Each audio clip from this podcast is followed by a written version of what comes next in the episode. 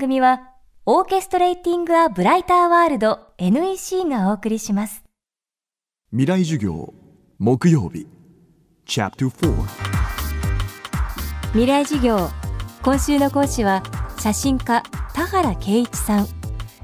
70年代から30年間にわたりフランス・パリを拠点に活動しヨーロッパの19世紀末の建築と空間パリ・オペラ座などの作品を発表大理石に写真を転写する手法や光そのものを使った作品で国際的な評価も高い写真家です。今週は田原さんが先日発表した写真集をきっかけに政治の舞台国会議事堂を建築写真という視点で考えてきました。未来事業4時間目。今日はこの建物が私たちに語りかけることは何か田原さんに伺います。テーマは国会へ行こう。例えば韓国の、えー首相官邸っていうかあのあれあれ非常にあの韓国の建物を意識して作られてる。それから中国のも、まあ、あの中国の建物をすごく意識して作られてる、まあ、その辺を前面に押し出してるのかもしれないですけれどもやはりなんで日本がこの国会議事堂っていう非常に西洋的な建物を軸にして建てたんだろうっていうのをやっぱり考えるんですね。だからやっぱり日本は先へ江戸から江戸城からやっぱりもっと進もうとしたんでしょうね。それからその当時やっぱり西洋からの、まあ、武器戦い方船とかそういうものも全て含めてやっぱり西洋からどんだけ吸収できるかっていうのがやっぱり日本のその当時最大の関心事っていうことでこの国会議事堂っていうものが建てられた。だからそう非常に西洋的なもの。でもそこにいかに日本的なことをものを入れていくか。日本っていうのはそのいかに融合させるか。いかにいろんな文化とか技術とかを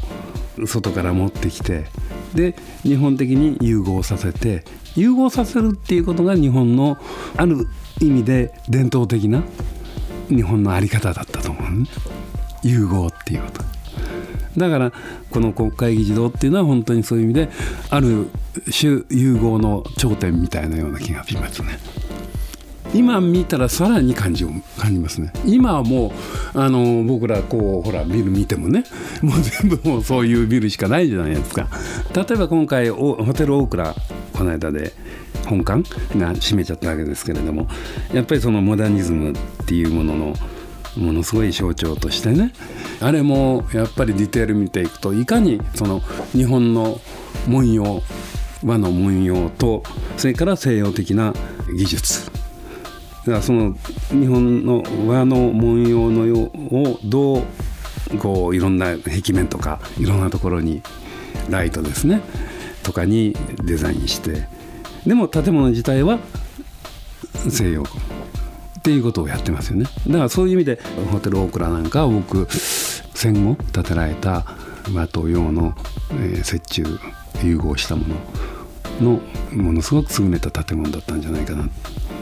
で国会議事堂はそういう意味ではその前戦前のね、えー融合っていうことを前提において建てられた優れた建物だと思います。